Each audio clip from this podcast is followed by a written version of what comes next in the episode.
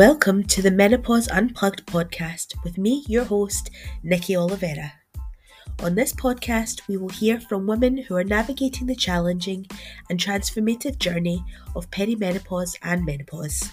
These women have graciously agreed to share their stories and insights, offering a raw and honest glimpse into what it's like to go through this major life transition. From hot flushes to rediscovering themselves, our guests will provide a wealth of knowledge and inspiration for anyone who's going through or will go through menopause.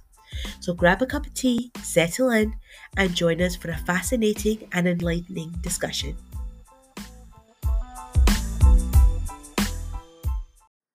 Hello, and welcome to episode 11 of the Menopause Unplugged podcast.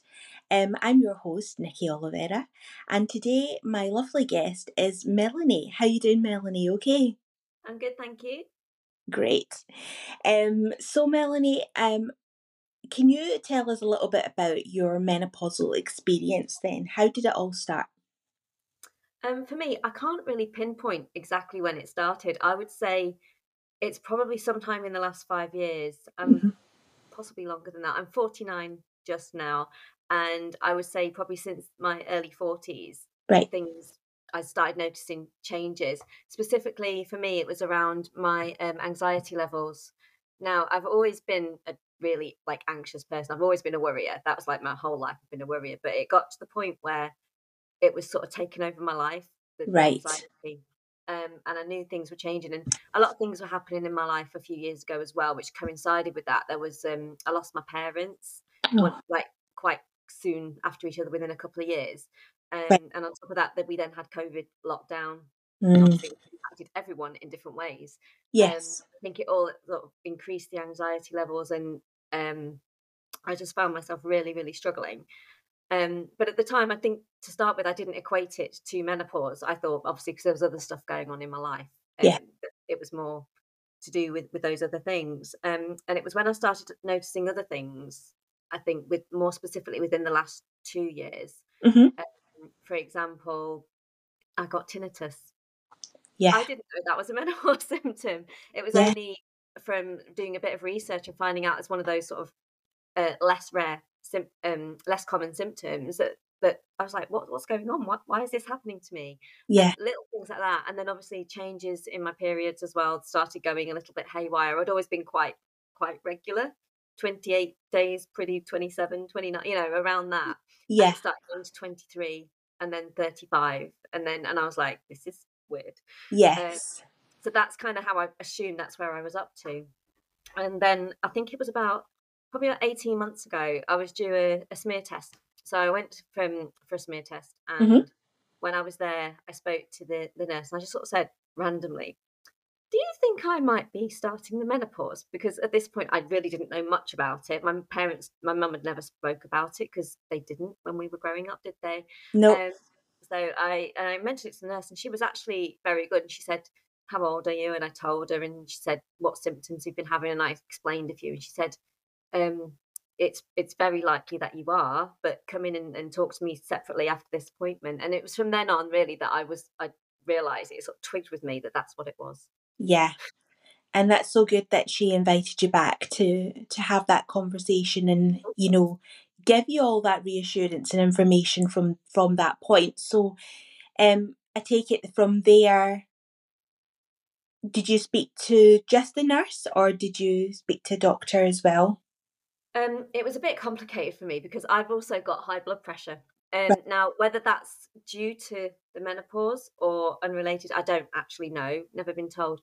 So I went back to see my GP, and she said, "I want to get your, your blood pressure level sorted."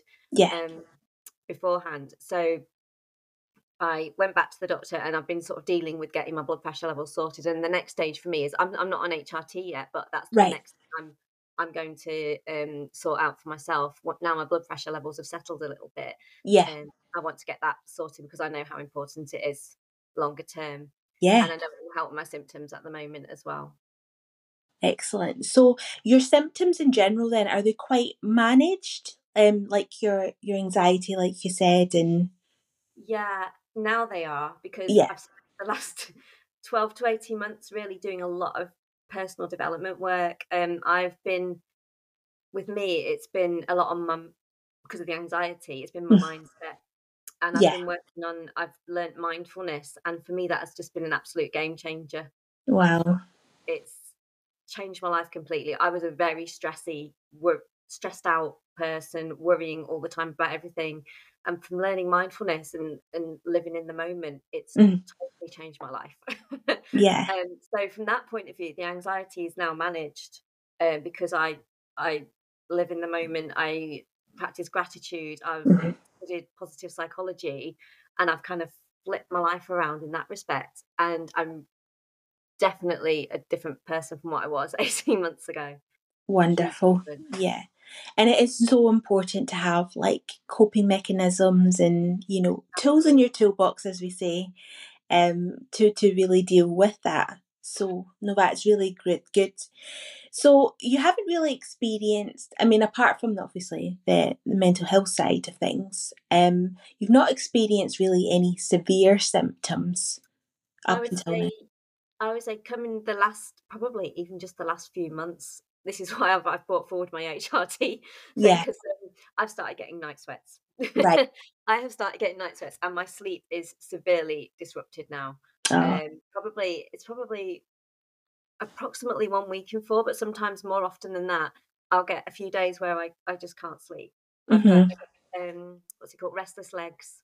right. So I literally cannot lie still. hmm my poor, my poor husband, honestly, I, I end up going in the spare room because I'm disturbing him so much. Because um, I would say that probably just the last couple of months, it's really sort of hit home hmm that is happening now, and I'm getting roasting hot at night. I'm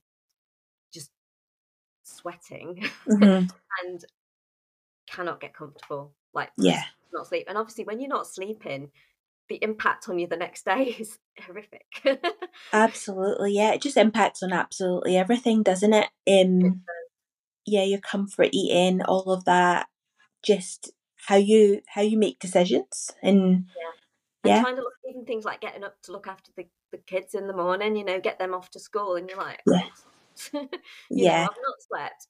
Of my, my, I was not rested at all, and then trying to run a business as well, and you've got meetings to go to that you, you can't change, and you're thinking I'm doing this on three hours sleep. It's like yeah, you know, it it does massively impact your life, which is why now I'm like, I need to sort out HRT because I know for me that will possibly help the the more physical symptoms, which I've never really had until this point. It's more Yeah. psychological side of things for me. Um, but now the last couple of months, it's yeah, definitely the physical side has has kicked in. it's ramped up. like, "Get this sorted out." Yeah. Oh, absolutely. So, um, I know we, we've we've spoken a little bit there about some some of the challenges you're facing, um, going through this phase. Um, but was there any other particular challenges that that you say that you've faced Um, the last while? I would say I think it's the with the the, the periods as well because they're so all over the shop. Yeah. You can't plan anything. It's like you, you know before when I knew I was going to be regular, I would be able to have um like plan a holiday around it, so I'd know that I wouldn't you know when I go away. Be on. I could go swimming; it would all be good. But Yeah. now there's just no way of knowing when it's going to happen because I the last one it was like over six weeks. And I thought, oh, is this it? Have I stopped? And then it arrived, and Yeah. so the actual terms of planning anything has just gone out the window. hmm Um, and you're always on that that verge of, is this it? Is this where it's stopping? And and stuff like that. Um, so I think I'm, and I'm quite. I wouldn't say control freak, but I like to know what's going on. I like to be Yes. organized, and I think I found that a real challenge in that I've not been able to plan around it as I used to be able to, um, and I, I find that quite difficult. Um, hmm And things like I've, I've been quite lucky; I haven't really had hot flushes. Yeah. I think I had them um, something similar when I was younger. When I used to get anxiety, I'd go very red in the face and, and get very stressed out. Um, but as I've got older, I was expecting to get the hot flushes, and it's not happened yet. Yeah. But I, this is why again why I want the HRT to sort of Yeah. to stop that that happening, and because I know um, how I've I've met a lot of the women who have really struggled with the hot flushes, and I'm so grateful that at the moment I'm not having to deal with that.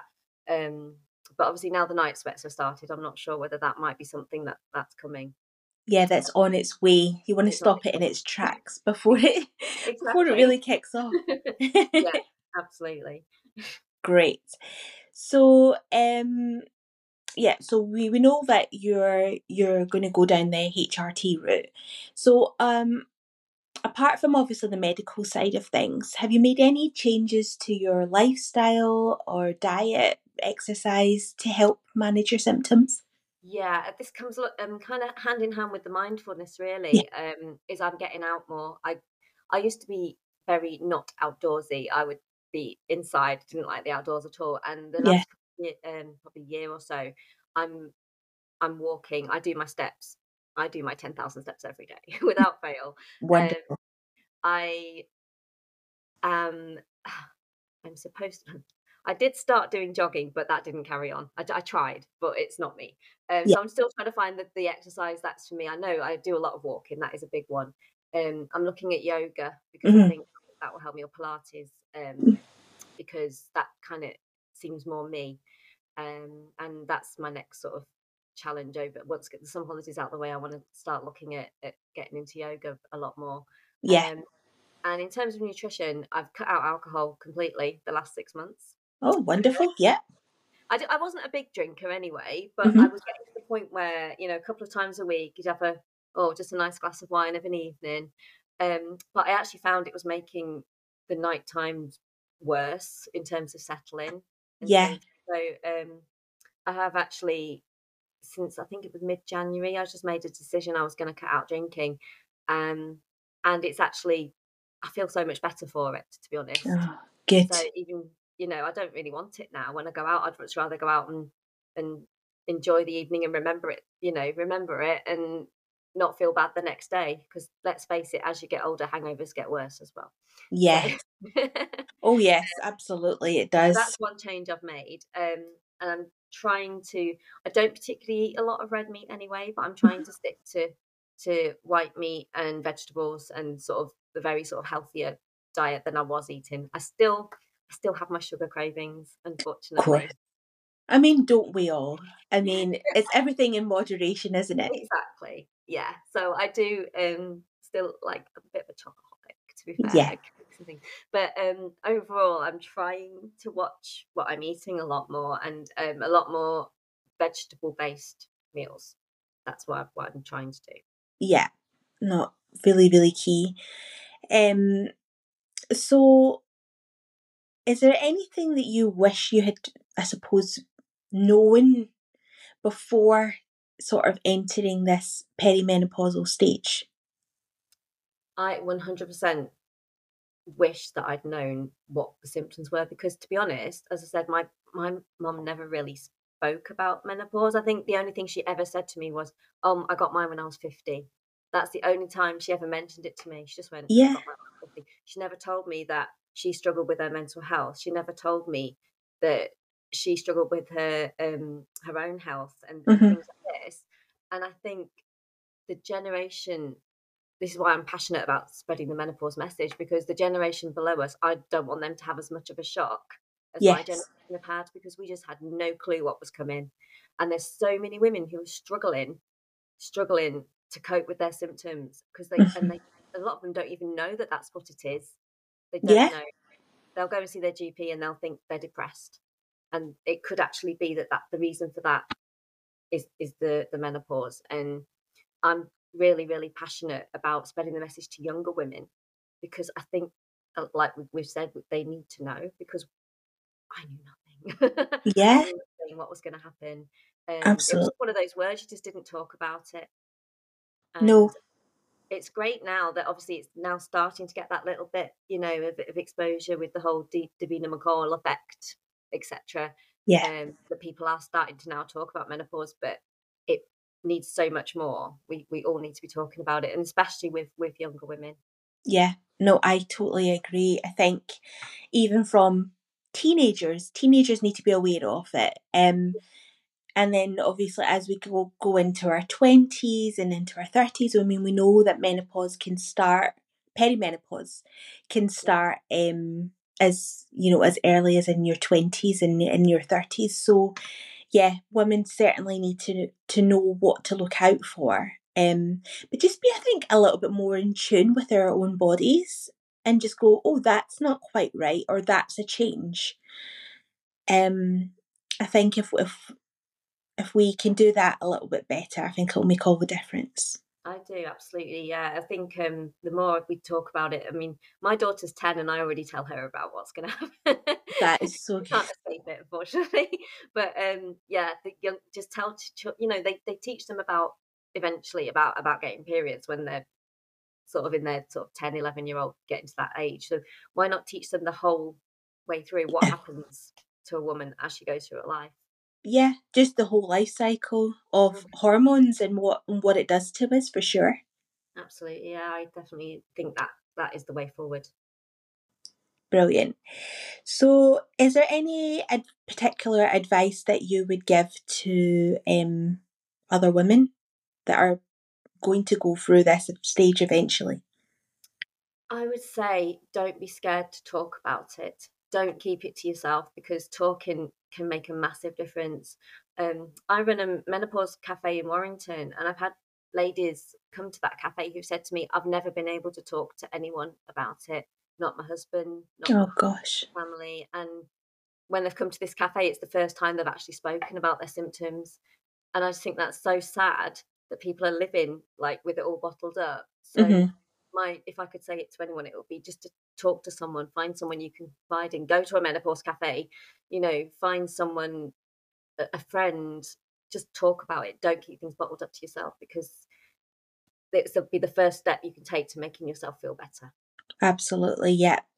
Just reach out to to help for help, um, and also don't take um sometimes like med- with medical professionals if they're just being a little bit you know standoffish about the whole subject you know don't just take that as an answer you know yeah. really um really help yourself and and start doing your research i think as well is really important yeah definitely i think um when you go to the if you do go to a medical professional about it make like you say do your research beforehand make sure you've looked into it a little bit or spoken to someone and you know what you want to ask for so you don't sort of get fobbed off because i think mm-hmm. with, with the, the gps it's, it's very hit and miss still about what they know and what level they're prepared to help women at and so it really depends where you are in the country. It's a bit of a postcode lottery isn't it? So absolutely.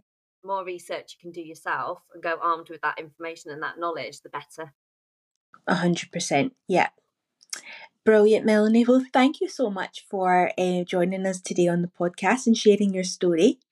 Thank you for having me. Really enjoyed it. Great. Um, and we'll speak soon. Take care. Thanks. Take care. Bye. Bye.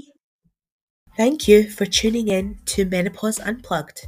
I hope you found the conversation to be informative, enlightening, and empowering.